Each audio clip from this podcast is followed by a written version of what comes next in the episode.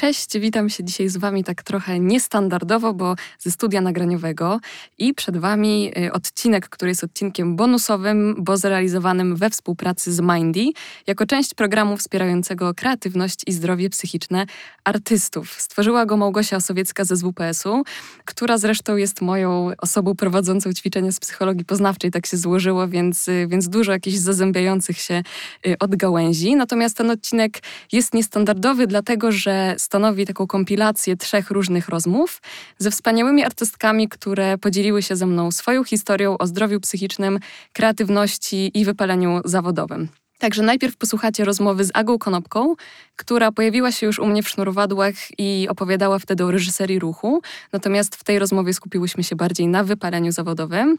Potem usłyszycie rozmowę z ilustratorką i jedną z najbliższych mi osób na ziemi, czyli Julą Bożucką. A na koniec rozmowa z niezwykłą wokalistką, kobietą orkiestrą, czyli Bowską. Z całego serca Was zapraszam do odsłuchu całego tego odcinka. Natomiast jeżeli upatrzyłyście, upatrzyliście sobie jedną z tych osób, to oczywiście w opisie odcinka podaję przedziały czasowe, także śmiało możecie przesłuchać tylko jednej. Natomiast zachęcam do przesłuchania wszystkich trzech i także do spojrzenia na kurs o kreatywności, który stworzyła Gosia i który jest już dostępny w aplikacji Mindy. Także jeszcze raz bardzo zachęcam do przesłuchania całości do spojrzenia na kurs, a tymczasem już nie przedłużając, zapraszam Was do odsłuchu odcinka. Aga, ja się bardzo cieszę, że przyjęłaś nasze zaproszenie do rozmowy. Nie ukrywam, że to już druga nasza rozmowa, ale ta pierwsza bardzo jakoś mocno ze mną została i poczułam, że chciałabym, żeby, żeby Twoja historia też wypłynęła dalej i żebyś mogła też pokazać innym, że doświadczenie wypalenia zawodowego właśnie w zawodzie kreatywnym to jest coś, z czego da się wyjść i są na to konkretne narzędzia, konkretne sposoby i Ty jesteś tego najlepszym przykładem. Także jeszcze raz dziękuję, że, że przyjęłaś zaproszenie i chcesz się tym z nami dzisiaj podzielić. Dzięki za zaproszenie i chętnie opowiem opowiem o tej mojej historii. Super. Aga, no myślę, że, że warto zacząć od początku, czyli od tego, jak to się w ogóle stało, że ty tańcząc przez tyle lat zawodowo, biorąc udział w zawodach, y, formując swoją grupę Co Jest, y, zdecydowałaś się zawieść tę działalność i przestać tańczyć na dobre parę lat. Tych e, powodów było wiele. Wiele rzeczy się na siebie nałożyło. Mm, w naszym środowisku street dance'owym ja należałam do takiej przestrzeni w tym środowisku, która polega właśnie na jeżdżeniu na zawody, e, codziennych treningach.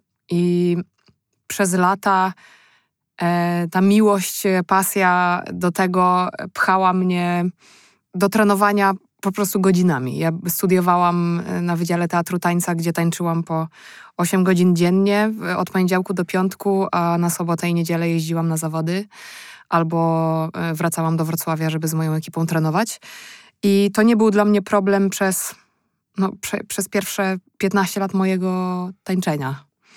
E, ale kiedy mm, zaczyna się wygrywać zawody, a miałam około 2013 roku swoją passę, że wygrałam wszystkie zawody, na jakich byłam przez rok.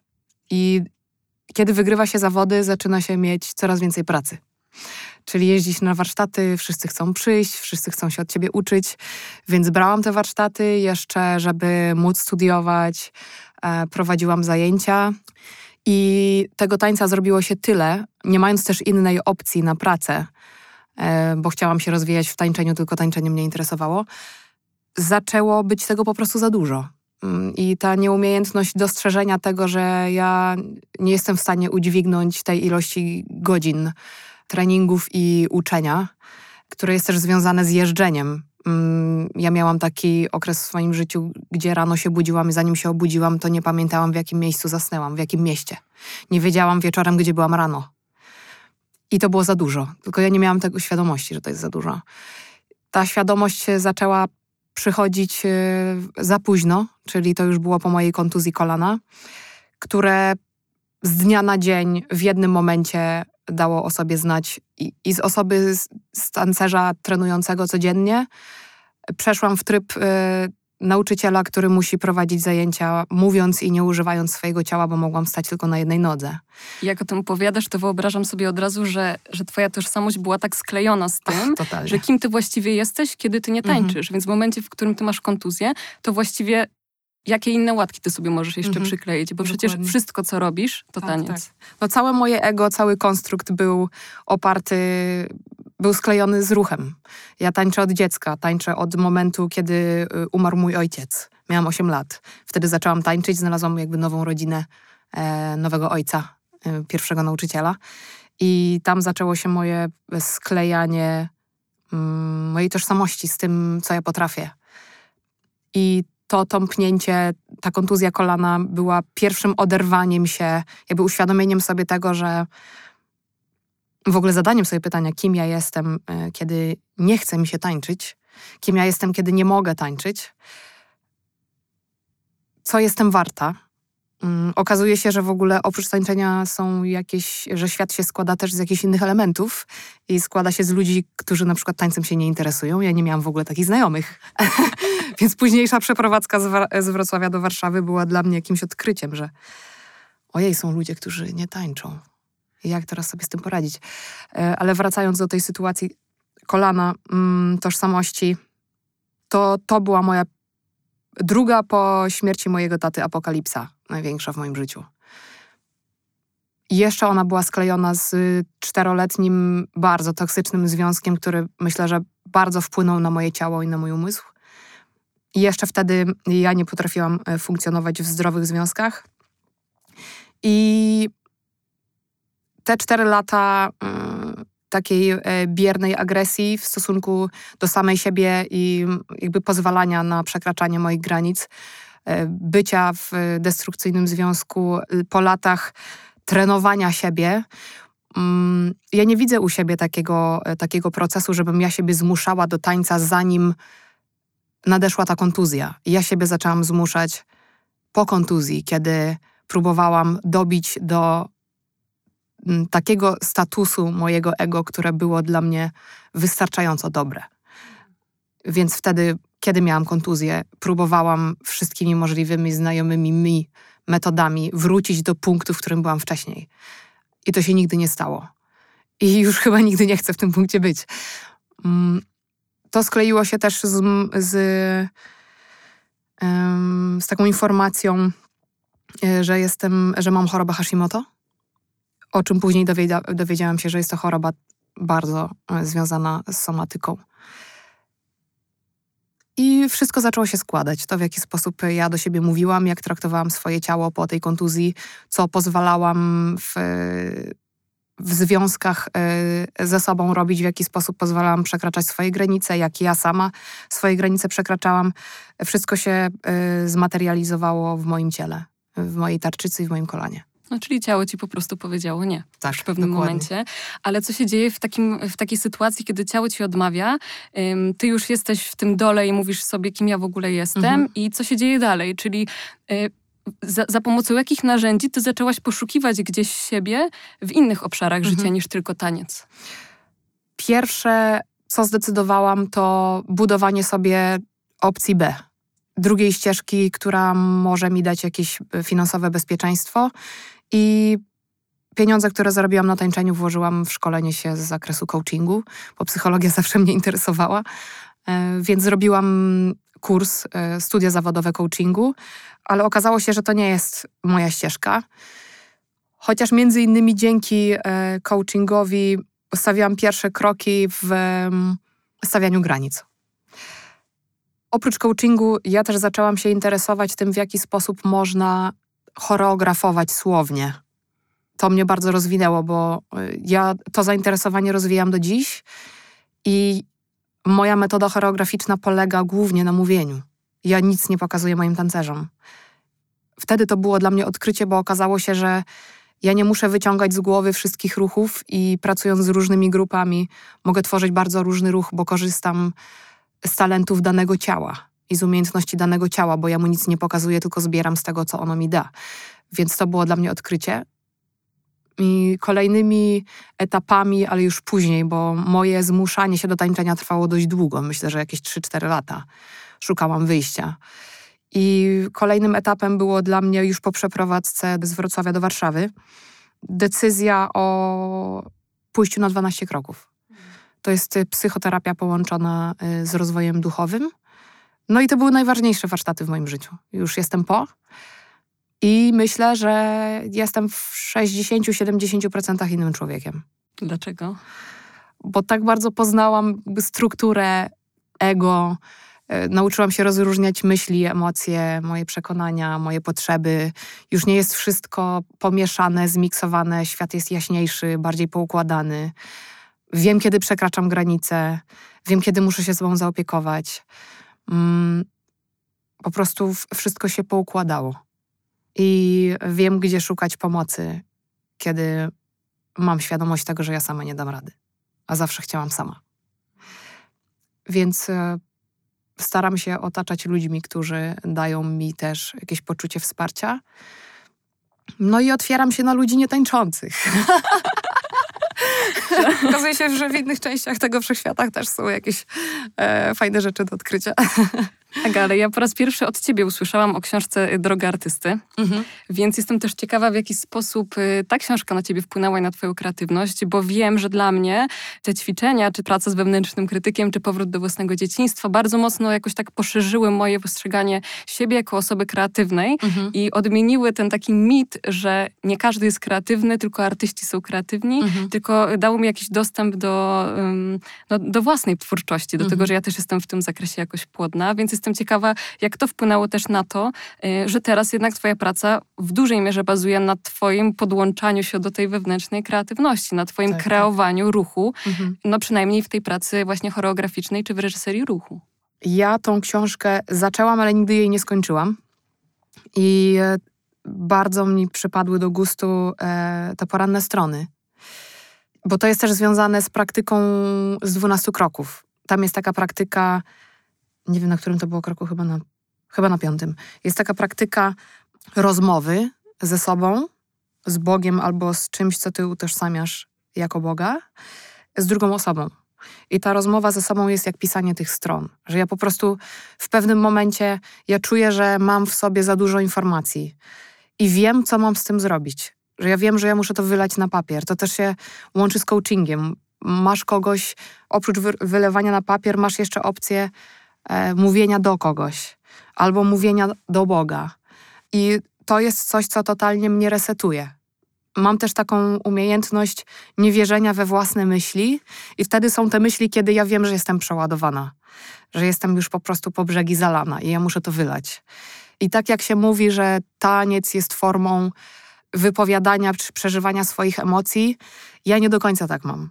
Ja muszę być wylana, żeby opowiedzieć mogę w trakcie, kiedy ja sama się ruszam, kiedy ja występuję jako tancerka, to jestem w stanie podłączyć się do jakiejś emocji i z niej tańczyć, ale zdecydowanie najlepiej na mnie jako na osobę, jakby oddzielając moje życie prywatne od zawodowego, to najlepiej na mnie działa ta forma wylewania e, myśli na papier albo po prostu pójścia na spacer z psem i wypowiadania tego wszystkiego, co mam w głowie.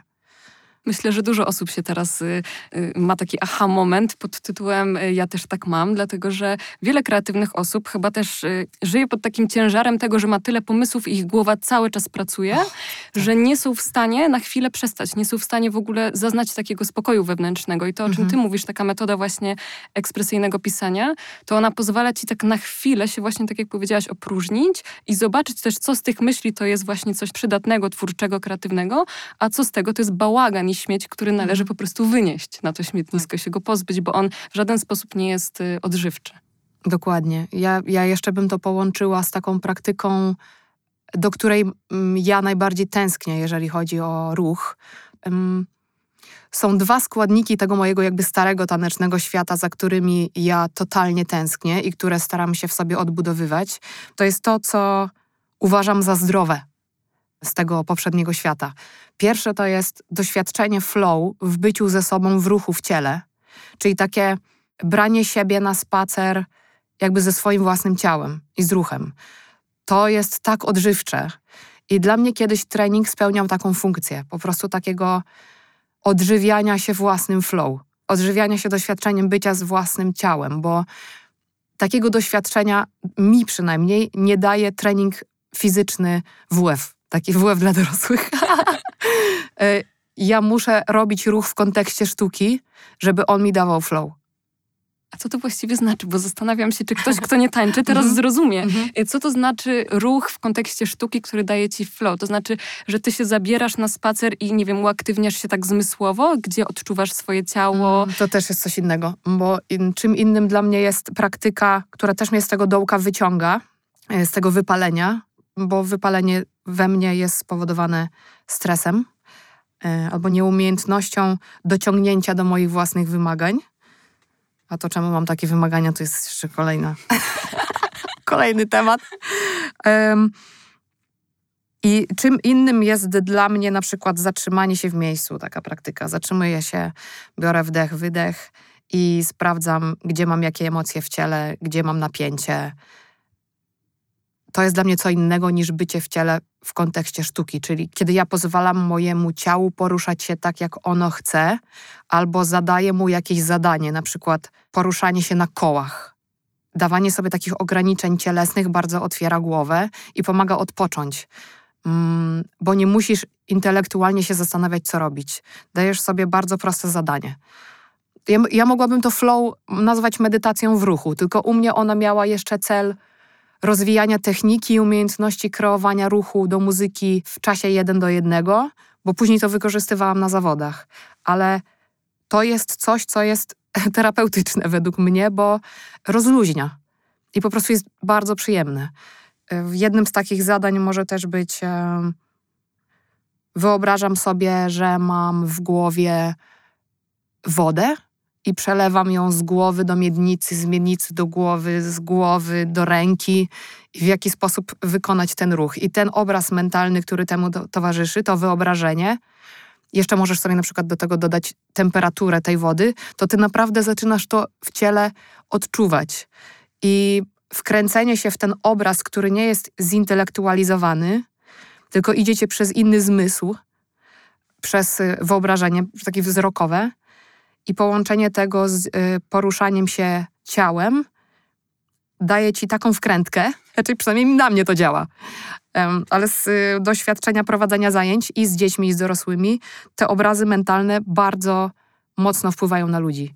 I to, co powiedziałaś, to ograniczenie jest chyba bardzo istotne, bo jeżeli masz taką pełną dowolność, to jesteś tak przytłoczona Tak. ilością możliwości, że właściwie nie wiesz, od czego zacząć i to wcale tej twojej kreatywności nie pobudza, tylko to ograniczenie Tak, dokładnie. opcji, z których możesz skorzystać. Dlatego też uważam, artyści, i ja tak mam, że jestem przytłoczona ilością możliwości, jakie mam w życiu, ilością rzeczy, które mnie interesują, ilością opcji, jakie do mnie przychodzą, tym, co do mnie nie przychodzi, a chciałabym, żeby przyszło, i ciągłym byciem w procesie rekrutacji.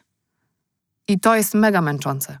I tutaj wchodzi kolejna opcja, która łączy tą praktykę cielesną z taką praktyką codzienną, jak sobie pomóc z tym rozproszeniem, no to niestety to jest to właśnie, w czym jest bardzo dobry mój mąż Knopek, czyli ograniczenie ilości rzeczy, za które się bierzesz. Super trudne z kreatywnym mózgiem. Ale no to działa. Polecam taką książkę Esencjalista, która jest o, o sztuce wyboru i niebraniu wszystkiego, co popadnie, bo to robi bajzel w głowie. Produkuje stres. Absolutnie. Ale powiedziałaś o byciu w wiecznej rekrutacji i przyszła mi do głowy od razu taka myśl, jak ty sobie w ogóle radzisz, nie tylko z odmową czy odrzuceniem od osób na przykład, y, z którymi bardzo chciałabyś pracować, ale też y, jak ty sobie radzisz z takim zderzeniem się z ciszą. Bo myślę, że wiele osób w zawodach kreatywnych mierzy się z tym, że próbuje, dobija się do drzwi i nawet nie to, że dostaje y, odmowy, tylko dostaje Dostaje- ciszę. Mhm, I to jest jeszcze gorsze, mhm, bo ty właściwie nie wiesz dlaczego, Tak. czy to trafiło, czy coś jest z tobą nie tak. mhm, Czy ty się często mierzysz z czymś takim, albo mierzyłaś na początku swojej pracy, chociażby w reżyserii ruchu, mhm. która jest dosyć świeżą też Tak, tak. dziedziną? Y, Ja się właśnie zaczęłam z tym mierzyć w reżyserii ruchu, bo to jest, e, to jest nowe. Tutaj jeszcze mm, czuję, że jest taka potrzebna praca u podstaw, czyli tłumaczenie, po co to jest, jaki to daje efekt, jakby przekonanie klienta, nawet nie przekonanie, tylko po prostu edukacja, co ci to daje, bo ten zawód za granicą jest zawodem totalnie normalnym, spotykanym na co dzień na sesjach zdjęciowych. A tutaj też brakuje marek, które chciałyby się identyfikować, się, które chciałyby komunikować w ten sposób poprzez ruch ciała. to może zanim jeszcze przejdziemy, powiedz na czym polega reżyseria ruchu, żeby mhm. nasi słuchacze też e, zrozumieli, bo dla mnie to był na pewno nowy koncept, jak po raz pierwszy z tobą rozmawiałam. Reżyseria ruchu polega na prowadzeniu ruchu aktora albo modela czy tancerza podczas sesji zdjęciowych, e, filmów e, fabularnych, podczas filmów modowych, generalnie przy pracy nad sesjami zdjęciowymi i wideo. Od choreografii różni się tym, że nie układam kroków, tylko proponuję sposób poruszania się. Czyli to jest bliższe ruchowi scenicznemu w teatrze niż teledyskowi na przykład, który polega na tym, że na przykład grupa wykonuje w synchronie jeden układ. Czyli jest to dużo bardziej swobodne, można powiedzieć niż tak. choreografia. Tak, tak. Okej, okay, to wracając na nasze tory, jak ty sobie radzisz właśnie ze zderzaniem się z ciszą? Bo wiem, że na pewno na początku tej drogi w reżyserii ruchu musiało tak być, że spotykałaś się z ciszą, bo to jest na tyle nowatorskie, że pewnie dla wielu osób to hmm. nawet nie wiedzieli, o co ci chodzi właściwie. tak, tak. Ja spotykałam się z komentarzami, że, yy, że to się nigdy nie stanie. Więc ciekawe. A teraz Stało patrzcie. się.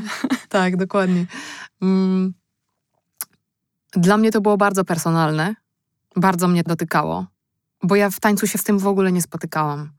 Nie dlatego, że tego w tańcu nie ma, tylko dlatego, że po prostu byłam na topie. Konfrontacja ze środowiskiem, którego nie znam, które nie tańczy, które na tańcu się nie zna. Z...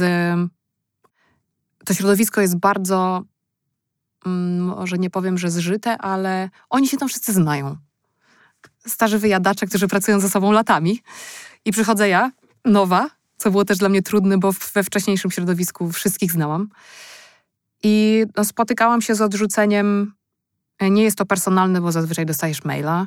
E, ja mam to szczęście, że mam agentkę, która za mnie wiele rzeczy załatwia i na przykład ona mi przekazuje takie informacje, że albo w ogóle tego nie robimy, albo nie robię ja, tylko ktoś inny. I kroki, właśnie 12 kroków mi pozwoliło y, przepracować ten temat. I teraz odmowy, też wiem z jak wielu składników ta odmowa z drugiej strony się składa. Że tu nie chodzi tylko o mnie. Tu chodzi o wiele innych elementów. I teraz zaczynam traktować odmowę nie jako odrzucenie, ale jako okazję. Bo ja jestem dobra w otwieraniu sobie nowych drzwi. Jakoś tak się zdarzyło w moim życiu, że w tej artystycznej sferze co jakiś czas robiłam coś pierwsza. Czy to było wprowadzanie nowego sposobu myślenia o kompozycji w street dance, czy to była reżyseria ruchu. Teraz wchodzę w gry komputerowe, w motion capture. Tym się jaram na maksa. I wykorzystuję po prostu te odmowy jako informację dla mnie, ok, teraz to nie jest na to czas, więc jeśli masz czas, to zajmij się pierwsze w hierarchii jest A. rodziną, rozwijaniem życia nieartystycznego, co jest dla mnie super trudne. B. otwieraniem nowych miejsc, szukaniem nowych opcji, poznawaniem ludzi. No i tym się zajmuję, jak mam ten czas. Szukam, gdzie iść, gdzie dalej iść. No, ja w tym słyszę jakąś ogromną pracę w ogóle włożoną w, w siebie, że doszłaś do takiego momentu, w którym odmowy czy ciszę potrafisz przeformułować w coś bardzo rozwojowego i, i takiego wzbogacającego, a nie y, coś, co traktujesz jako porażkę, czy coś, co, co, co cię zwalnia y, mhm. w tym rozwoju, więc... No mnie niestety to nie zwalnia, mnie to za bardzo przyspiesza nawet. E, to też mam takie nieumiarkowanie tutaj, ale myślę, że też wielu artystów się z tym boryka, że mm, ilość odmów jest wprost proporcjonalna do poziomu lęku, a to znowu jest wprost proporcjonalne do tego, jak bardzo zawalisz się pracą. I jak bardzo będziesz brać to, czego nie chcesz brać, albo jak bardzo będziesz robić to, e, co nie jest Twoim zadaniem, i nagle z fotografa stajesz się operatorem, z operatora stajesz się kolorystą, z kolorysty stajesz się montażystą, i później się okazuje, że robisz wszystko. Tylko nie to, co chciałaś na tak. początku. Tak. Okej, okay, ale z tego, z tego, co mówisz, to, yy, no to właśnie łatwo się zawalić tymi opcjami, propozycjami i znowu dojść do momentu wypalenia. Czy Dokładnie. ty teraz, mając już to doświadczenie wypalenia w tańcu, masz jakieś sposoby na to, żeby ponownie do tego nie dopuścić, jednak w pracy, którą wykonujesz mhm. teraz? Ja mam zestaw y, metod, które się przekładają, które dla mnie są takim radarem i pozwalają mi wyjść z tego przeładowania, pozwalają mi się zatrzymać. Taka generalna umiejętność ogarnięcia siebie w postaci swoich myśli, emocji, przekonań i potrzeb e, i wyczulenie na to, kiedy jesteś przeładowana. No i praca nad tą umiejętnością wyhamowywania jest bardzo złożona u mnie. Na szczęście mam też takiego męża, który bardzo szybko to we mnie zauważa. I e, ta jakaś zdrowa współzależność i to zaufanie, że on też jest w gromadzie tych osób, które, które mnie otrzeźwiają, jest pomocą. Umiejętność właściwego zarządzania czasem jest bardzo ważna, bo ja potrafię masę czasu przepuścić przez palce. Praca z, po prostu ze stoperem. Kiedy mam coś zrobić, to ustawiam sobie na przykład 30 minut i w pełnym skupieniu pracuję 30 minut. I okazuje się, że to, czego ja się boję, co wydaje mi się kobyłą, robię w 15 minut. I później to doświadczenie tego, że to zadanie jednak było łatwe, pozwala mi nie odkładać rzeczy. Kolejna metoda to jest właśnie to wypisywanie albo wygadywanie się.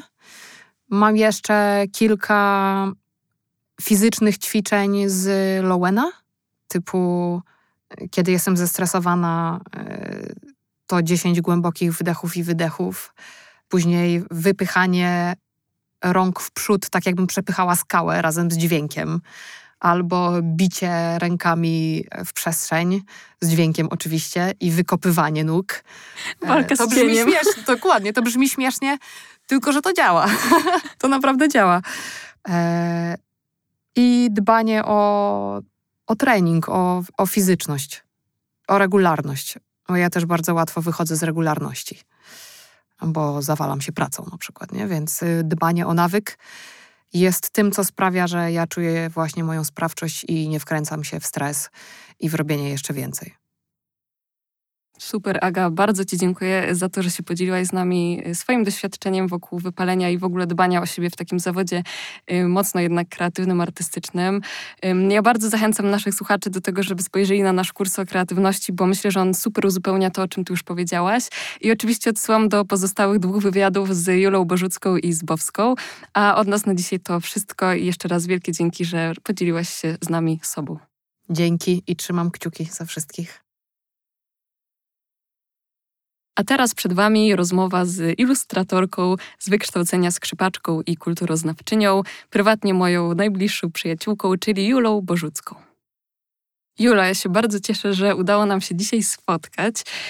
Też dlatego, że wiesz, od 12 lat tak naprawdę obserwuję Twój rozwój, obserwuję to, jak się zmieniasz i, i jak tą swoją kreatywnością żonglujesz, i wiem też, z jakiego miejsca zaczynałaś i gdzie jesteś teraz, więc y, zawsze jakoś tak mnie to strasznie porusza, jak obserwuję, y, ile Ci się udało y, pięknych rzeczy zdziałać. I chciałabym też, żeby nasi słuchacze mieli taką szansę, żeby poznać Twoją historię i żeby się może też w niej nieco przejrzeć.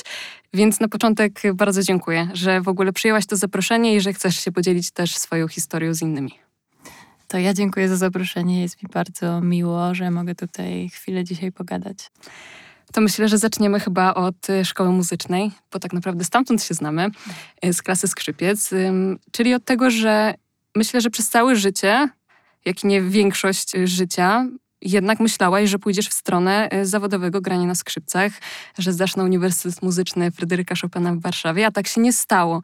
Więc jakbyś mogła trochę opowiedzieć o tym, dlaczego tak się nie stało i jaki to był zbieg wydarzeń, że, no, że teraz na skrzypcach już grasz dla siebie, a nie zawodowo. Tak, przez wiele lat właściwie myślałam, że zostanę skrzypaczką i to było coś, do czego dążyłam, być może też dlatego, że chciałam trochę pójść drogą mojej mamy, i zawsze marzyłam o graniu w orkiestrze. Była to dla mnie wizja taka bardzo kusząca.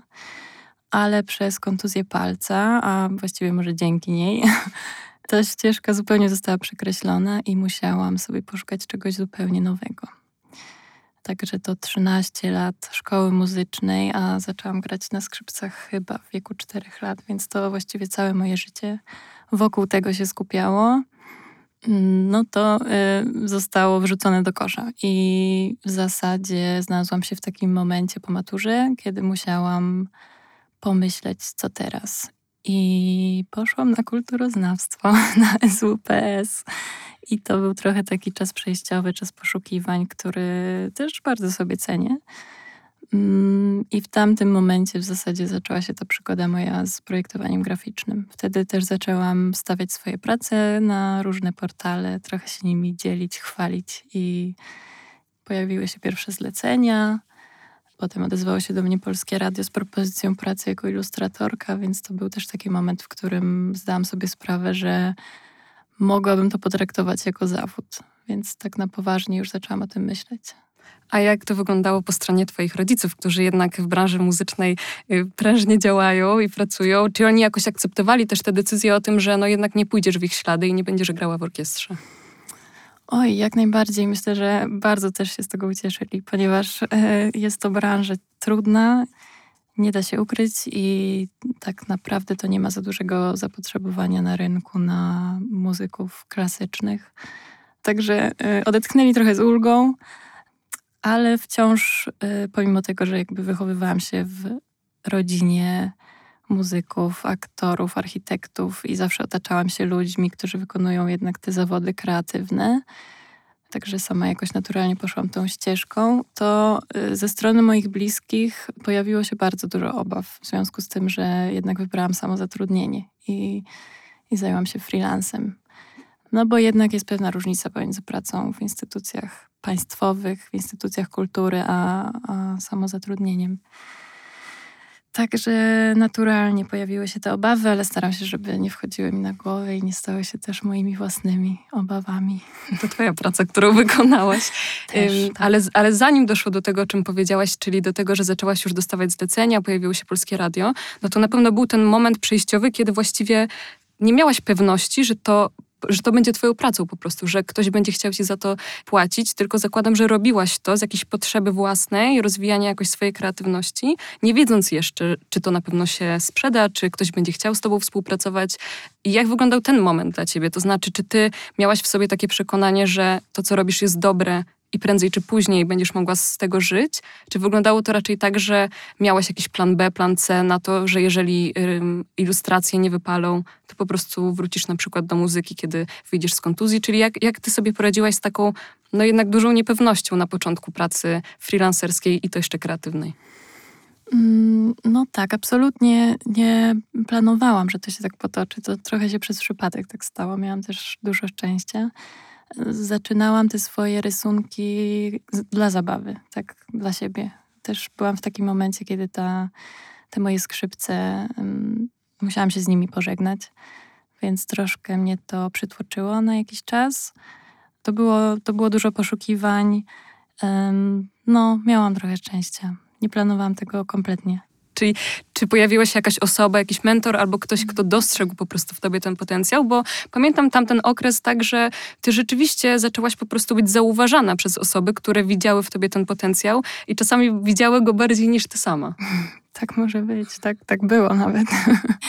Um, trafiłam na wielu fajnych ludzi na pewno, e, takich, które mi, mnie podprowadziły, sprawiły, że trochę uwierzyłam w to, że to robię jest spoko że to ma jakąś wartość. No ale też byłam samoukiem. No. Wszystko, wszystko robiłam na czuja, także e, było w tym wciąż bardzo dużo zabawy, a potem dopiero podeszłam do tego profesjonalnie i e, poszłam też nawet na wzornictwo, ale, ale zrezygnowałam z niego po dwóch latach, ponieważ już tam byłam na takim etapie, że chciałam się zająć w pełni swoją działalnością i często zajęcia mi kolidowały po prostu z własną pracą.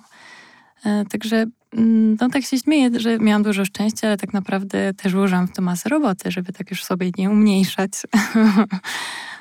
ale cieszę się, cieszę się bardzo też, tak z perspektywy czasu, z tej kontuzji. Tak mi się wydaje, że jakbym była skrzypaczką teraz, to mogłabym być niezbyt szczęśliwa, ale nie wiadomo. No dobrze, to zatrzymamy się na chwilę też przy tych pierwszych zleceniach, bo y, wiemy, że z czasem one zaczęły się robić coraz większe, coraz bardziej nośne, aż doszło do zlecenia, które w pewien sposób, no, no myślę, że mocno przeważyło też na tym, co się działo z tobą potem, czyli y, zlecenie od Apple'a. Jakbyś mogła też opowiedzieć o tym, mm, jak to się stało, że no tak duża jednak marka y, odezwała się właśnie do ciebie i tutaj od razu zaznaczę, bo ty tego nie powiesz, że to nie była filia polska, to była filia amerykańska Apple'a, która odezwała się personalnie do ciebie ze zleceniem. Także jakbyś mogła opowiedzieć trochę o tym i jakie to miało też znaczenie dla ciebie i dla twojego postrzegania też tej, tej pracy jako czegoś, w czym po prostu jesteś dobra. Tak, to, to był moment, myślę, przełomowy. Współpraca z Applem. Dosyć abstrakcyjny dla mnie wtedy. Byłam bardzo zestresowana, ale też bardzo podekscytowana, no bo umówmy się, że to była dosyć lukratywna propozycja od prestiżowej marki. Także bardzo się ucieszyłam, że w ogóle mogę y, brać udział w czymś takim, pracować z takim klientem. Nie mam pojęcia, jak mnie znaleźli. Podejrzewam, że no, mam swoje portfolio na bieżąco aktualizowane w internecie, także to też jest bardzo ważne, żeby to robić, tego pilnować, bo nigdy nie wiadomo, kto się może odezwać. no i ten projekt był jakieś 2-3 lata temu. Polegał na tym, że, że z okazji Miesiąca Kobiet w Apple Store'ach na całym świecie organizowano warsztaty, sesje kreatywne. Można było tam sobie przyjść i po prostu dać upust swojej wyobraźni i kreatywności. No i ja wraz z dwoma innymi ilustratorkami zostałyśmy poproszone o stworzenie ilustracji w jakiś sposób zachęcających uczestników tych warsztatów do właśnie wyrażenia siebie, eksperymentowania i, i kreowania własnej rzeczywistości przez y, zabawę na iPadach. I potem wybuchła pandemia, właśnie wtedy, kiedy ten projekt no, miał się no. wydarzyć. Tak, i premiera, tak, właśnie została przewidziana na marzec 2020, więc to był wybuch pandemii już tak na dobre, w związku z czym został on dosyć szybko ucięty i przeniesiony na przyszłość, co było dla mnie lekkim rozczarowaniem, nie ukrywam ponieważ tak też sobie wyobrażałam, że to może być projekt, który mi otworzy kilka nowych furtek, albo że moja zawodowa kariera, że tak powiem, wejdzie na inny poziom. No wiadomo, trzeba uważać z tymi wyobrażeniami, bo to się potoczyło zupełnie inaczej i projekt się trochę tak rozszedł bez echa, bo wiadomo, wszyscy mieli wtedy inne zupełnie priorytety.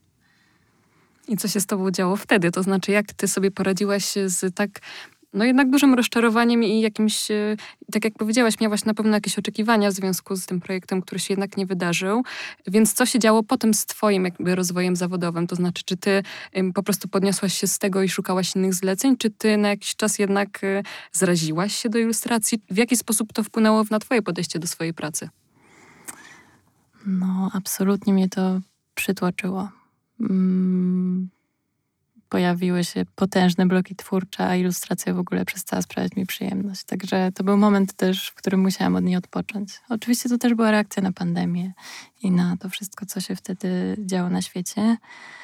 Także ilustracja poszła na półeczkę, a ja stwierdziłam, że może trzeba spróbować czegoś innego i zaczęłam szukać innych materiałów i zaczęłam pracę w gipsie. Robiłam obiekty użytkowe, zresztą robię do dzisiaj pod nazwą Dings Studio. Polecamy. Także to był taki rodzaj też osobistej mojej terapii i takiego przewartościowania trochę moich dotychczasowych priorytetów. I zaczęłaś się dłubać w gipsie. Ja, ja y, oczywiście śmieję się mówiąc dłubać, natomiast ja pamiętam do dziś, jak to wyglądało, że po prostu na twoim biurku było rozłożone mnóstwo jakichś dziwnych tacek. Ja nie byłam nawet w stanie stwierdzić, czy z tego można pić, czy to się nie złamie i, i właściwie nie wiedziałam, co ty robisz, tak. y, ale jednak coś cię pchało do tego, żeby to robić dalej. Czyli rozumiem, że skoro to nie była myśl, że oto teraz będę na tym zarabiać, to co właściwie sprawiało, że ty dalej to robiłaś robiłaś i rozwijałaś Dynksa i pomyślałaś, że to jest coś, co, co potem właśnie wyewoluuje w takim kierunku. Co właściwie cię motywowało do tego, żeby nie przerwać, żeby po prostu nie stwierdzić, robię sobie przerwę od pracy, wypaliłam się albo doświadczyłam właśnie jakiegoś rozczarowania, tylko że przekierunkowałaś to, co robiłaś dotychczas, po prostu w inną formę ekspresji. Mm, wiesz co, myślę, że to też jest taka kwestia, że ja coś muszę zawsze robić z rękami. Um, bardzo dużo jest we mnie pokładów energii, nawet jeśli z zewnątrz wydaje się, że jej nie mam. I mam masę pomysłów, co też jest czasem dla mnie przytłaczające, których z reguły nie, które nie dochodzą jakby do realizacji. Także myślę, że to była moja siła napędowa.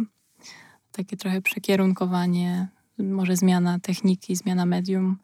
Więc miałam po prostu zajawkę przez kilka miesięcy na to, ale to też z czasem przestało mnie jarać. Jakby to też nie jest takie kolorowe wszystko, jak się może wydawać. I z czasem też miałam trudność, żeby, żeby jakoś regularność sobie wypracować. Także to był też moment, w którym zaczęłam się zastanawiać nad swoim zdrowiem psychicznym poważniej.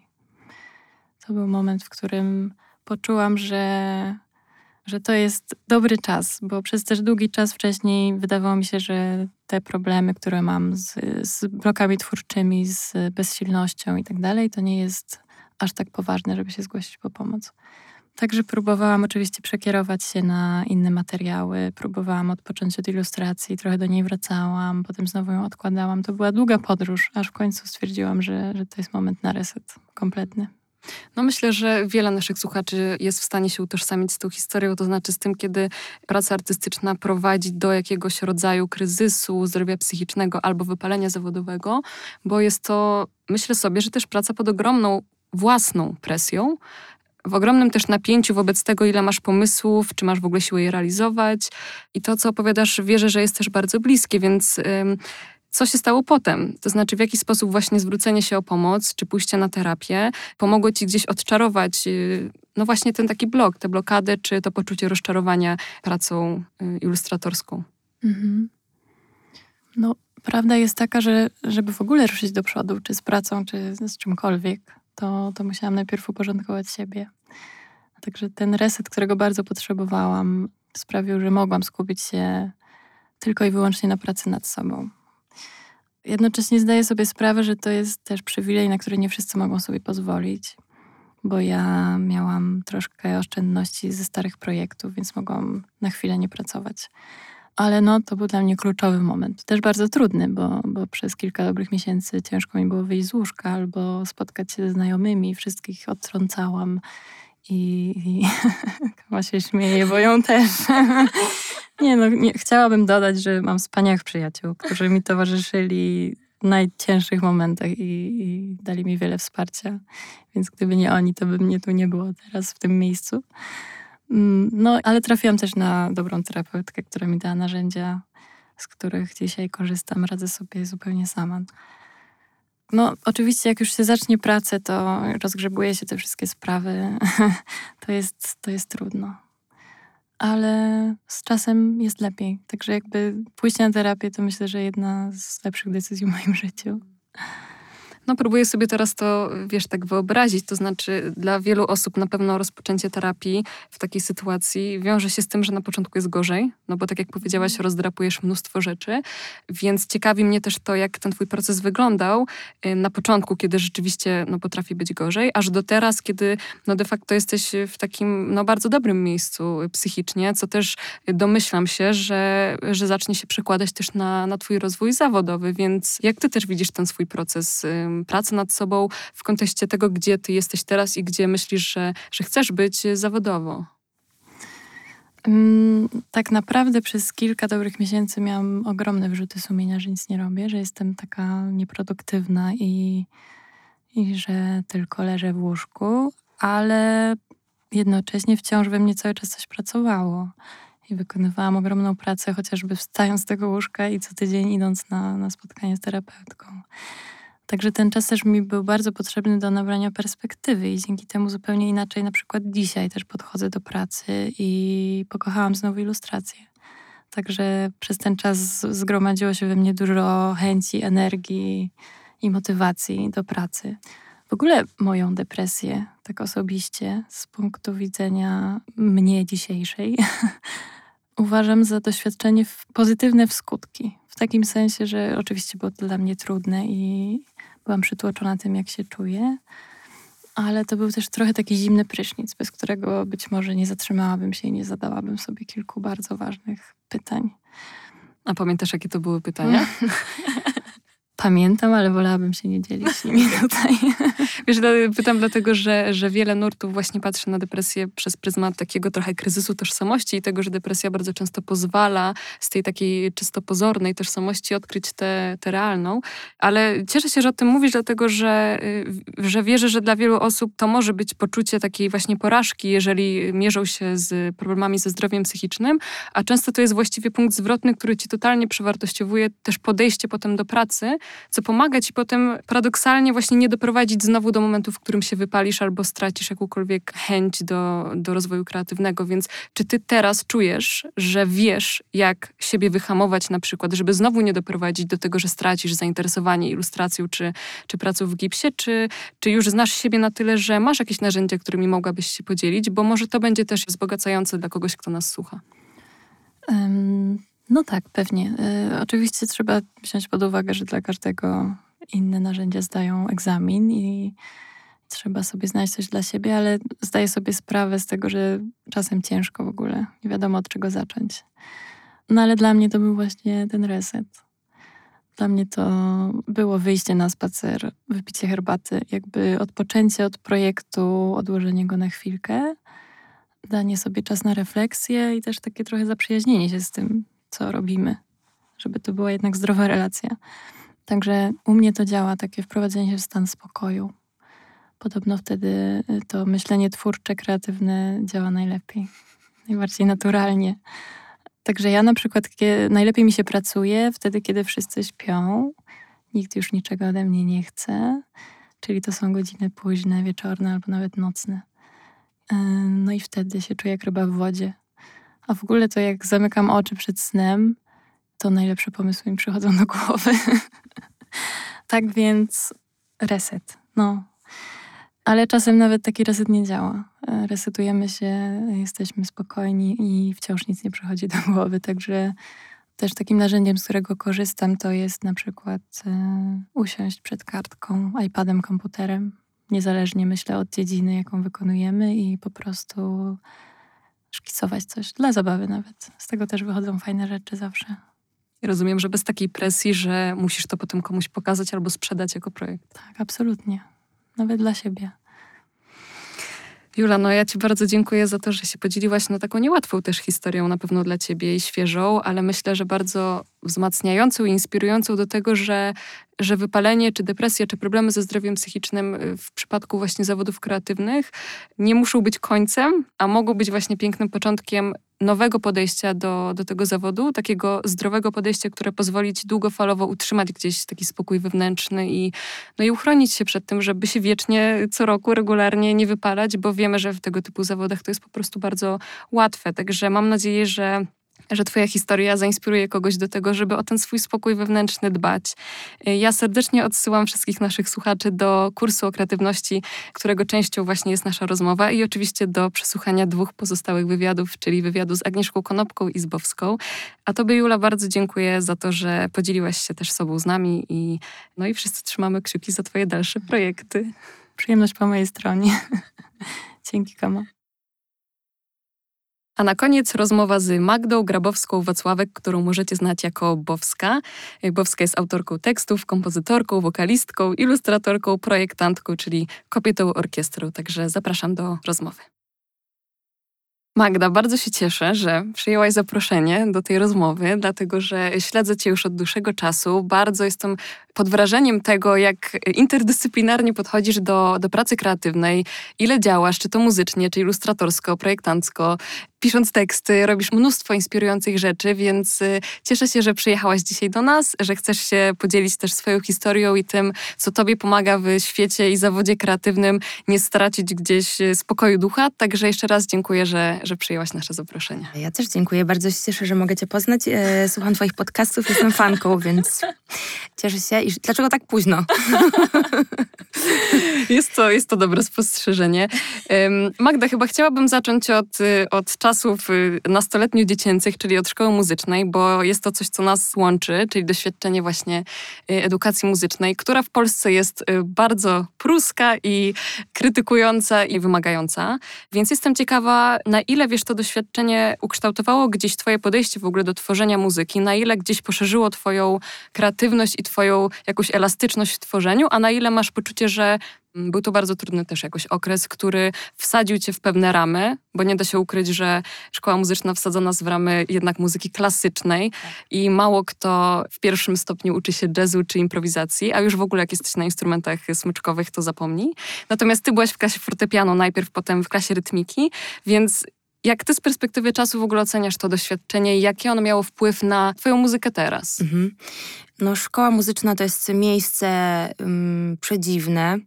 Przeszłam wszystkie stopnie edukacji muzycznej. Muszę przyznać, że mam i dobre, i złe wspomnienia, i też doświadczenia ze wszystkich etapów szkoły, y, które ostatecznie sprowadzają się do takiego jednego wniosku, że sama szkoła i system oczywiście nie jest idealny, bo jest trochę przestarzały i nie przystaje do współczesnego świata, który jest bardzo różnorodny, a nam, nas się rzeczywiście wtłacza tylko w jeden gatunek muzyki i mówi nam się, że ta inna muzyka jest zakazana wręcz w jakiś dziwny sposób. Być może to się teraz zmieniło. Nie mam dzieci w szkole muzycznej, ani w ogóle nie mam dzieci własnych, więc nie wiem tego. Ostatecznie y, najważniejsi są ludzie, których się tam spotyka, profesorowie, nauczyciele i wydaje mi się, że oni mają ogromny wpływ y, na rozwój i na mm, budowanie jakiejś wiary w siebie albo kreatywności. I mi się zdarzyło y, fajnych nauczycieli spotkać na swojej drodze, inspirujących, niezwykłych, ale także takich, którzy są, można powiedzieć, traumatycznym wspomnieniem. Zwłaszcza na poziomie szkoły podstawowej y, spotkałam taką panią. Ona prowadziła ze mną zajęcia z fortepianu, który był moim głównym instrumentem. Ja nie miałam zbyt wielu problemów technicznych do czasu, kiedy zaczęłam je mieć już w tych późniejszych, wyższych latach, kiedy już się gra trudny program. Mm, no i pani faworyzowała chłopców i robiła bardzo dziwne rzeczy. Stosowała po prostu taką przemoc psychiczną, można powiedzieć, włącznie z, z ocenianiem wyglądu, a ciało w czasie, jak się ma 12 lat, y, umówmy się, zmienia w przedziwny sposób swoje proporcje i trzeba jakoś się z tym poukładać, będąc nastolatkiem włącznie z takimi numerami, że na przykład wyszła z lekcji i nigdy nie wróciła do tej lekcji, chociaż to są lekcje indywidualne, y, powodowała jakieś takie ogromne napięcie i zniechęcała mnie do instrumentu do tego stopnia, że chciałam zmienić instrument w pewnym momencie, mimo tego, że jakby fortepian był moim takim ważnym wyborem na początku. O jakim myślałaś instrumencie wtedy? Chciałam grać na flecie poprzecznym. Zabij mnie. Dlaczego? Cały czas się nad tym zastanawiam. Wszystkich flecistów bardzo przepraszam, ale nie wiem dlaczego. Nie, nie jest to mój ulubiony instrument dzisiaj. Całe szczęście zostałaś przy fortepianie. Tak. tak czy inaczej, e, udało mi się z tej takiej traumatycznej dziwnej, trochę toksycznej relacji, jeszcze będąc w szkole, wyjść i przez ostatni rok mieć wspaniałą nauczycielkę od fortepianu, która uczyła też na Uniwersytecie Muzycznym i y, miała w sobie taki luz, y, miała w sobie artystę. No i ona mnie na nowo zaraziła miłością do grania. I dlatego też chyba, że ją spotkałam i że y, mogłam z nią przejść ten ostatni rok, to postanowiłam zdawać dalej do szkoły drugiego stopnia, a że byłam taka mm, bardzo ruchowa i w ogóle rytmika u nas w szkole, do której chodziłam, była wspaniała. Była pani niezwykle jakaś taka ciepła, która miała fantastyczne poczucie humoru i to były moje w ogóle ulubione lekcje. To ta rytmika gdzieś mi za, zadźwięczała pozytywnie i stwierdziłam, że może to jest dla mnie dobre, bo bo ja nie chcę być y, wirtuozem fortepianu i przez całe życie grać Chopina. Jakby jakoś czułam, że to nie jest dla mnie, że klasyka i ten repertuar y, nie jest mi przeznaczony na całe życie. No i tak się zaczęła moja przygoda, jak to się ładnie mówi, z dalszą edukacją muzyczną, która ostatecznie skończyła się na Uniwersytecie Muzycznym i tam spotkałam najwięcej fantastycznych pedagogów. Miałam właściwie taki indywidualny tok nauczania. Dotknęłam tam bardzo wielu rzeczy, bo miałam takie bardzo interdyscyplinarne studia, można powiedzieć, ale one były idealne dla mnie, bo teraz bardzo wielu tych narzędzi, które dostałam, używam w tym, co robię jako Bowska. No i cieszę się, że mogę tam ze studentami w bardzo ograniczonym wymiarze godzin, bo mam tylko jedne zajęcia, ale y, to są zajęcia z kompozycji ruchu i mam kontakt z, ludźmi, którzy właśnie zaczynają i coś z tych studiów chcą wyciągnąć i mogę się z nimi dzielić swoim doświadczeniem. I co ciekawe, o czym jeszcze nie wspomniałaś, będąc y, już na UMFCU, bo to było na UMFCU w Warszawie, jednocześnie studiowałaś na SP. Tak. Więc y, jestem jakoś tak bardzo zafascynowana tą decyzją, bo jednak większość osób, które było w drugim stopniu szkoły muzycznej, musiało podjąć taką decyzję, czy idę dalej, czy wybieram ścieżkę artystyczną, czy jednak bardziej przyziemną. A ty jednak y, postanowiłaś nie to, że wybrać artystyczną, to jeszcze podwójnie sobie dołożyć i, i pójść w te, w te dwa kierunki. Czy, czy nie, nie czułaś takiej presji, czy to z otoczenia, czy to własnej, żeby jednak zdecydować już na tamtym etapie, muszę się zobowiązać do tego, że idę w stronę zawodu muzycznego albo idę w stronę właśnie plastyczną? Czy czułaś, że to jest ważne, żeby jednak dalej ciągnąć dwie szkoły, bo jeszcze nie wiesz, albo że właśnie chcesz to łączyć? Mhm. To było bardzo trudne, ponieważ napór ze wszystkich stron był y, na mnie, że muszę się zdecydować. Mówili mi to zarówno rodzice, jak i y, bliżsi, dalsi znajomi, czy znajomi w szkole. Jakoś y, nie było takiego przyzwolenia na to, żeby y, robić kilka rzeczy na raz. Natomiast nigdy nie miałam, i to zawdzięczam akurat swoim rodzicom, takiej wielkiej presji związanej z tym, że zawód artystyczny to przecież co ty będziesz dziecko robić po tych studiach, y, będziesz w sklepie pracować. Tak jakby praca w sklepie była czymś uwłaczającym, tak w ogóle. Tak nie jest. Ale co nie zmienia faktu, że też y, na przykład mój tata marzył o tym, żebym była architektem, tak jak on i tak jak moja mama zresztą y, też po prostu jestem z takiej rodziny architektów. Y, to było coś absolutnie co wykluczałam. Za bardzo to było techniczne, mimo tego, że też ma ten artystyczny sznyt. I mój tata na przykład nie wierzył w moją muzykę w ogóle. Mm, natomiast y, jakoś tak moja mama takie dawała mi totalną wolność w tych wyborach, co wydaje mi się, że to było też bardzo ważne, że bez tego ciężko mi by było wierzyć w siebie i w, swoją intuicję taką y, w kontekście wyborów, bo ostatecznie wszystkich wyborów dokonywałam bardzo intuicyjnie. I też to nie było takie łatwe, bo ja na przykład na grafikę dostałam się za trzecim razem i w ogóle studia na ASP to były studia moje wymarzone. Ja tam chciałam studiować. UMFS był tak, a, już zrobiłam ten dyplom, no to może zdam. I zdałam. I nie miałam tego w planie. To też miałam taki okres, pamiętam, że y, moje wszystkie koleżanki z liceum ogólnokształcącego, do którego chodziłam, już zdały na studia, a ja miałam jeszcze rok szkoły muzycznej, bo ja tam sobie robiłam, jakoś nie dało się tych, tych dwóch matur naraz wtedy połączyć. I to było pamiętam bardzo trudne dla mnie, że wszyscy moi znajomi studiowali, a ja jeszcze byłam w szkole drugiego stopnia. E, to był jeden z najtrudniejszych momentów, bo ja się wtedy pierwszy raz nie dostałam na to ASP i wtedy naprawdę musiałam zrewidować y, tą wiarę w siebie właściwie najbardziej. I wtedy się zaparłam i bardzo ciężko pracowałam na to, żeby być po prostu lepszą w tym w rysowaniu, bo egzaminy się głównie opierają na rysowaniu i malowaniu określonych e, kanonach, takich dość realistycznych. No i kończyłam sobie tą szkołę muzyczną. I wtedy zrozumiałam, co to znaczy też e, być e, w wolnym zawodzie, bo już nie miałam tego takiego bata nad sobą, tak naprawdę mało zajęć w szkole muzycznej i to ja sobie wyznaczałam ten rytm szkolny. No i miałam to szczęście, że też nie musiałam na przykład, nie wiem, zarabiać na swoje utrzymanie, bo jednak jeszcze tam mieszkałam z mamą, no tutaj miałam zabezpieczony byt i to wydaje mi się, że też jest super wartościowe. Wydaje mi się, że ludzie, którzy muszą bardzo wcześnie zacząć pracować, ta perspektywa się pewnie zmienia. Tak, myślę, że też, że jak masz presję takich y, podstawowych potrzeb, jak dach nad głową i jedzenie, to bardzo trudno jest być kreatywnym i skupiać się na takim rozwoju czy na samorealizacji, kiedy musisz się o to martwić. Ale powiedziałaś o tym, że no właśnie, kiedy skończyła się szkoła, to też odszedł ci ten bat albo coś, co ci organizowało trochę jakąś strukturę właśnie tygodnia.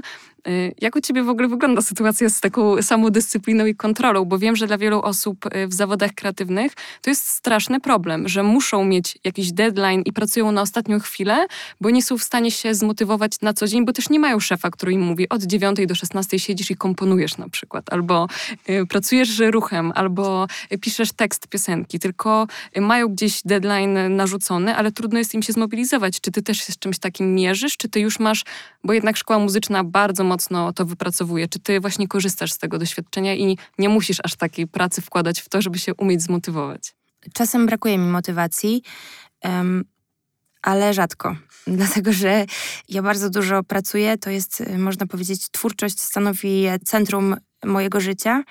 Nie mam tak, że na przykład y, od 9 do 16 piszę muzykę, mnie motywują e, ludzie, których wciągam w swoje projekty, ponieważ oczywiście jest jakaś część tej pracy, którą wykonuje się w samotności, ale jednak y, najczęściej potrzebuje się do tego ludzi. Na przykład producent muzyczny jest taką osobą.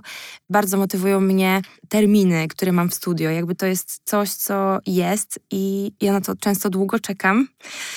I zawsze chcę być po prostu jak najbardziej gotowa. Y, czasem na to się nie da być gotowym w ogóle, bo to jest właśnie też proces twórczy, ale uwielbiam wchodzić w proces twórczy z osobami, które mnie inspirują. I dlatego mam kilka takich osób w swoim środowisku i zdarza mi się, to jest w ogóle dla mnie największa radość, poznawać osoby takie, z którymi mogę yy, nagle okazuje się, że jest super przelot i coś można razem stworzyć i wychodzi z tego lepsza jakość, inna yy, i na tym polega rozwój, wydaje mi się, że między innymi poprzez yy, to, że czerpię z innych ludzi, którzy dla mnie są w jakiś sposób fascynujący, to jest jedna rzecz. A druga rzecz, y, to, że właśnie funkcjonuję na pograniczu tych różnych dziedzin, sprawia, że jeśli ja na przykład jestem zmęczona piosenkami i na przykład y, już mnie głowa boli od tekstów, bo czegoś tam nie mogę, coś mi wierci w głowie, to ja potrafię zrobić tak, że na przykład wyłączam wszystko i stwierdzam, że dobrze, to ja teraz y, będę malować i ja po prostu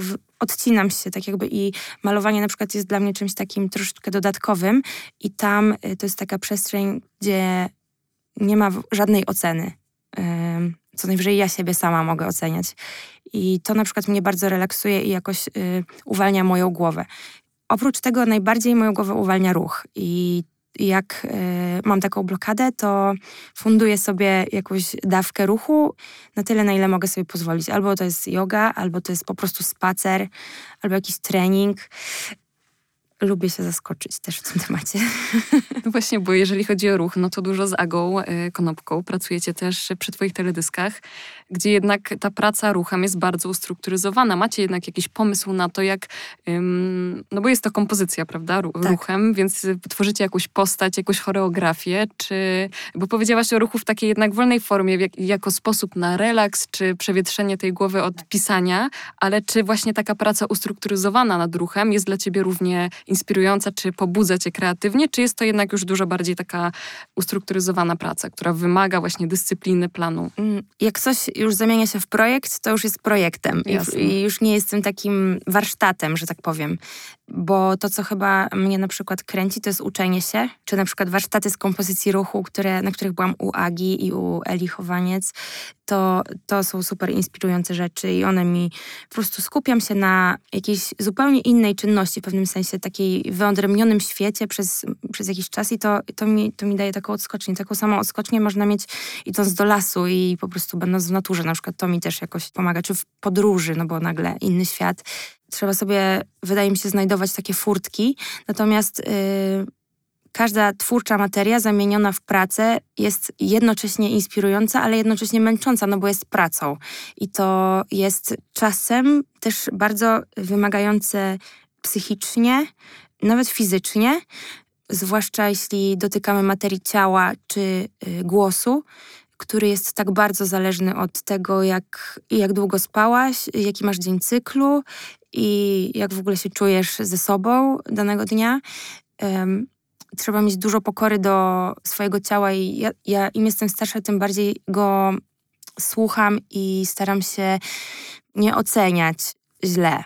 To jest najtrudniejsze chyba, na przykład w moim wypadku, że ja ciągle siebie oceniam i ciągle myślę sobie, powinnam więcej, więcej, więcej. I też myślę, że no właśnie pracując w takim zawodzie, ym, i już w ogóle pracując też jakoś na social mediach, bo jak jesteś artystką czy pracujesz kreatywnie, to mimo wszystko twoim kanałem komunikacyjnym z ludźmi są media społecznościowe. Tak.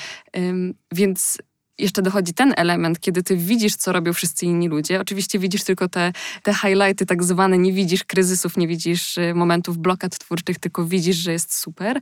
Czy ty sobie jakoś radzisz też z tym, żeby się nie porównywać zbytnio i nie być też zbyt ostro dla siebie, tylko mieć realistyczny ogląd na to, że Instagram może być jakimś na przykład narzędziem do tego, żeby budować społeczność z ludźmi, którzy, którzy cię słuchają, lubią i szanują? Czy masz też tak, że czasami te media społecznościowe po prostu no niekoniecznie na tę kreatywność pobudzająco działają?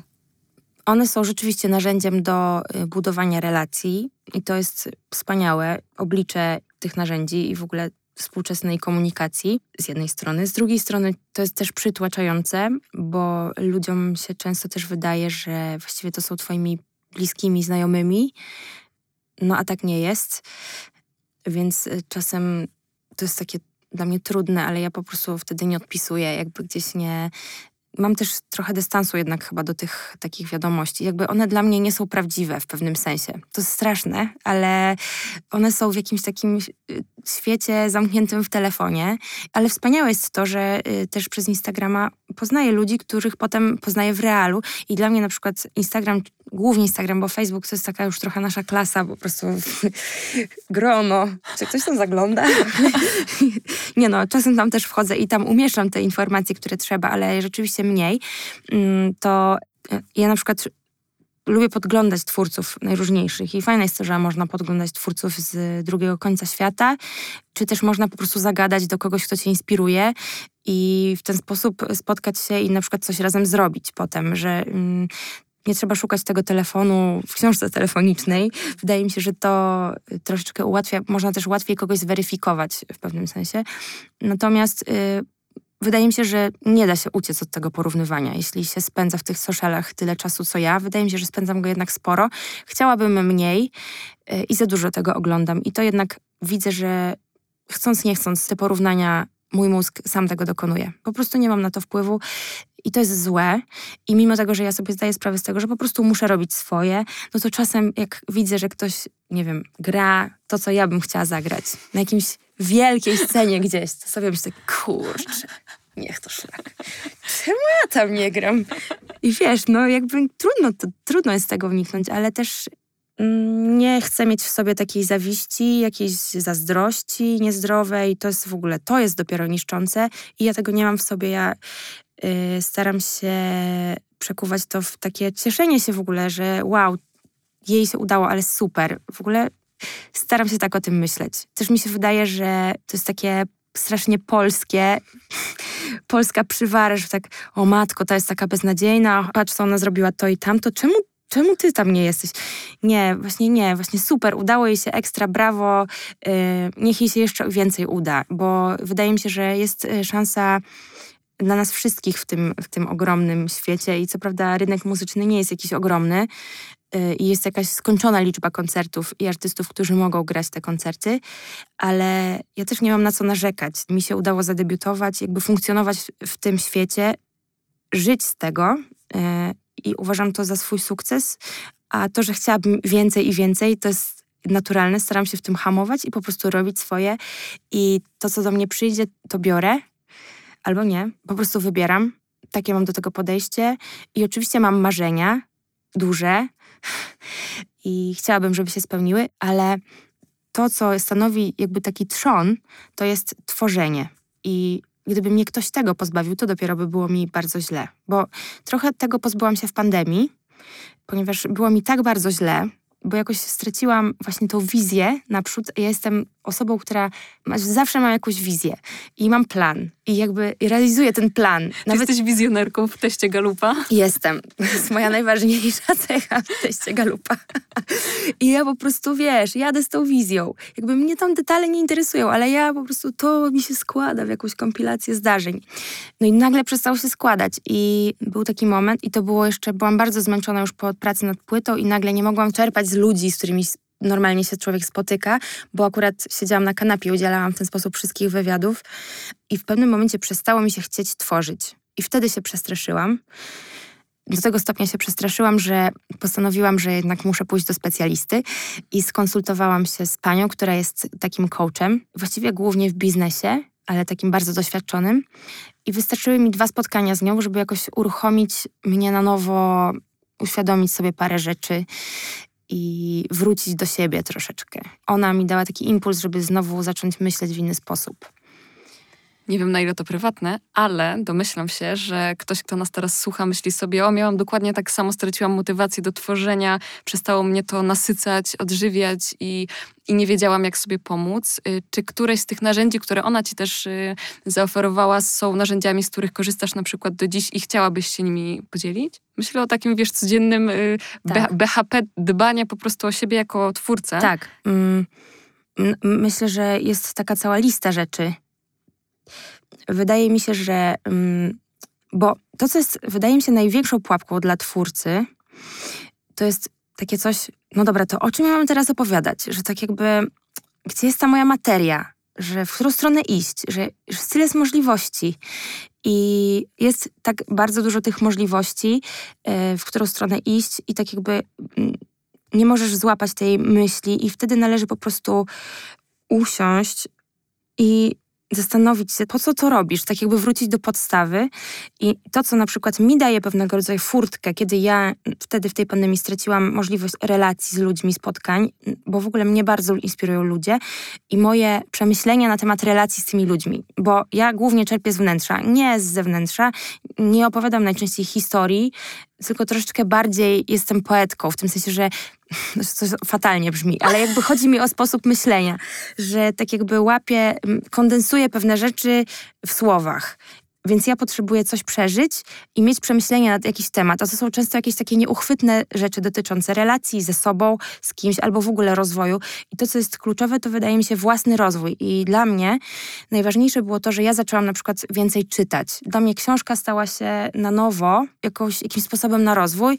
Ja na przykład czytałam sobie dużo Lowena, bo jakby poprzez ciało, a ja zawsze poprzez ciało. Ja wszystko poprzez ciało muszę. Znaczy, to jest moja droga do siebie. Yy, więc... Yy, to są w sumie książki, można powiedzieć, trochę naukowe, czasem pisane trudniejszym językiem, ale to było dla mnie bardzo inspirujące. To mnie jakoś uruchomiło do myślenia. Nagle zaczęły mi się śnić rzeczy. Czułam, że mój mózg się odblokował. Yy, taką drogą były dla mnie spotkania podcastowe, jakieś słuchanie rozmów, odkrycie tego, że, że nasz mózg, nasza świadomość to jest taka góra, i że tylko to, do czego mamy dostęp, to jest ten czubek tej góry, a ta cała reszta jest schowana pod wodą i po prostu trzeba mieć ze sobą kontakt i nie blokować się tym ocenianiem siebie, że Jezu, nie potrafię, tylko po prostu y, powiem po angielsku, let it flow. I wtedy ten flow y, się pojawia. Fajnie jest na przykład tego doświadczyć w ciele. Na przykład to daje mi gaga. Jak idę na gagę, y, to jest taka technika pracy z ciałem dla tancerzy i nie trzeba być tancerzem, żeby w tym wziąć udział. Polecam, bo to odblokowuje energię. Mm, jeśli ktoś oczywiście nie ma jakichś problemów takich, że nie, nie każdy ma drogę przez ciało, ale mm, to jest po prostu takie ciągłe wracanie do siebie, do jakiejś podstawy, do bazy. Ja cały czas mam wrażenie, że wracam do podstawy i gubię to w tym świecie, bo jest po prostu tyle bodźców i yy, myślę, że też sposobem jest ograniczanie sobie tych bodźców, że po prostu wyciągają cię znajomi na imprezę kolejną i myślisz sobie, no fajnie by było, ale jednak czuję, że lepiej będzie dla mnie poleżeć pod kocykiem na kanapie. I wydaje mi się, że warto zostać na tej kanapie dla własnego zdrowia psychicznego i dlatego, by potem y, następnego dnia wyjść ze świeżą energią, a czasem, a czasem ta impreza jest też potrzebna i czasem jest potrzebna ta interakcja z ludźmi, bo my jesteśmy tak stworzeni, że potrzebujemy tych relacji społecznych i bez tego ja sobie nie wyobrażam. Absolutnie, ja też nie. I myślę, że to jest bardzo inspirujące, co powiedziałaś, że no właściwie to się sprowadza do bycia w kontakcie ze sobą, bo tak jak powiedziałaś, czasem potrzebujesz poleżeć na kanapie, ale czasem właśnie, żeby się czymś zainspirować, to ty potrzebujesz wyjść do ludzi. Trochę też o tym jest w drodze artysty. Nie wiem, czy Aga też cię do tej książki y, zachęcała, tak, tak, ale tak, ona... jeszcze jej nie czytałam. No to myślę, że bardzo by ci się spodobała, bo właśnie to, to jest właściwie to, o czym ty już opowiedziałaś, czyli takie też y, taka umiejętność y, odbodźcowania się, odpoczęcia i wrócenia do siebie, żeby móc na nowo się inspirować rzeczywistością, czyli zabierania siebie potem na spacery czy na na wystawy i móc rzeczywiście z tego czerpać, a nie być wiecznie zmęczoną, przebodźcowaną i w efekcie mało kreatywną, bo trudno jest być kreatywną na zmęczeniu. Tak. I mnie też na przykład właśnie inspiruje sztuka, to co powiedziałaś o wystawach. Bardzo tego potrzebuję. Lubię wrócić na wystawę, nawet którą widziałam czasem. Lubię też obejrzeć film o jakiejś inspirującej osobie. Jakby to jest strasznie śmieszne, bo jakby kręci się wszystko wokół sztuki w moim życiu, że tak jakby sztuka mnie inspiruje. No ale jakby w niej jest wszystko. Natomiast y, to, co też właśnie jest inspirujące, to, to rozmowa po prostu z drugim człowiekiem i to, że, że jest ile ludzi, tyle jest y, spojrzeń na, na świat. Dla mnie są tacy ludzie, którzy mnie triggerują i jedną z takich osób jest Aga. Ona jest dla mnie ważną bardzo osobą. Mamy jakąś taką dobrą, twórczą energię. I też jesteśmy różne bardzo w tej energii. A w tej pracy twórczej to jest zawsze też proces. I ja, y, dla mnie ten proces jest w pewnym sensie ważniejszy niż efekt końcowy. Ale powie powiedziałaś, że cię triggeruje, ale masz na myśli, że odpala ci różne trudne kawałki, czy że raczej y, odpala ci takie, które pobudzają twoją kreatywność? Pobudzają, dlatego że ona myśli inaczej niż ja i wydaje mi się, że uzupełniamy się w pewnych y, w sposobach myślenia o rzeczach. Ona ma analityczny bardziej umysł i potrafi wszystko tak poukładać i nagle mi się otwierają nowe szufladki. I jak mi się otwierają, no to jej się otwierają. I to jakby się zaczyna układać. I to jest, to jest właśnie te współtworzenie rzeczy. To jest ekstra. Super. No, czyli y, w skrócie, dbanie o to, żeby być w kontakcie ze sobą, inspirowanie się sztuką. Tak. ym, Ruch. Ruch i relacje, które są odżywcze i które jakoś y, wyzwalają z ciebie ten twój potencjał, który już tam jest, ale czasem potrzebuje mm, innego kontekstu, żeby wyszedł na wierzch. O czymś zapomniałam? Super to powiedziałaś. Dodałabym jeszcze rezygnowanie z toksycznych relacji, ale to pewnie jest oczywiste, ale jednak warto to podkreślić. I, o, i to jest jeszcze jedna, jeszcze jedna bardzo ważna rzecz, muszę o niej powiedzieć, bo to jest w ogóle słowo, klucz dla, dla mnie ostatnim, w ostatnim czasie odpuszczanie. Bo, bo czasem bardzo się coś chce, ale to naprawdę nie idzie. I wtedy często warto odpuścić, bo nagle otwierają się inne drzwi i okazuje się, że tam dopiero jest świat. Odpuszczanie jest y, moją najważniejszą lekcją ostatniego roku chyba. Absolutnie się pod tym podpisuję. Magda, bardzo Ci dziękuję za to, że też się podzieliłaś konkretnymi narzędziami, bo wierzę, że to będzie naprawdę wartościowe, potrzebne, inspirujące dla wielu osób. Y, Także jeszcze raz wielkie dzięki, że podzieliłaś się sobą, swoim doświadczeniem i, no i mam nadzieję, że jeszcze y, do zobaczenia, a y, wykorzystam tę chwilę, żeby zachęcić naszych słuchaczy do posłuchania pozostałych dwóch rozmów, czyli rozmowy z Agą Konopką, o której już dzisiaj tak trochę wspominałyśmy przy różnych okazjach i z Julą Bożucką. Natomiast jeżeli chcecie czerpać więcej treści na temat kreatywności, no to Mindy przygotowało kurs, z którego możecie skorzystać w aplikacji. Także odsyłam, zapraszam i Magda jeszcze raz bardzo dziękuję. Ja też bardzo dziękuję i mam nadzieję, że to nie nasza ostatnia rozmowa. Ja również. Dziękuję Wam bardzo za przesłuchanie naszych rozmów do końca. Jeżeli czujecie się zaciekawione lub zainspirowane, to odsyłam do kursu o kreatywności, który przygotowała Małgosia Osowiecka dla aplikacji Mindy. A ode mnie to już wszystko i słyszymy się już w kolejnych standardowych odcinkach Sznurowadeł.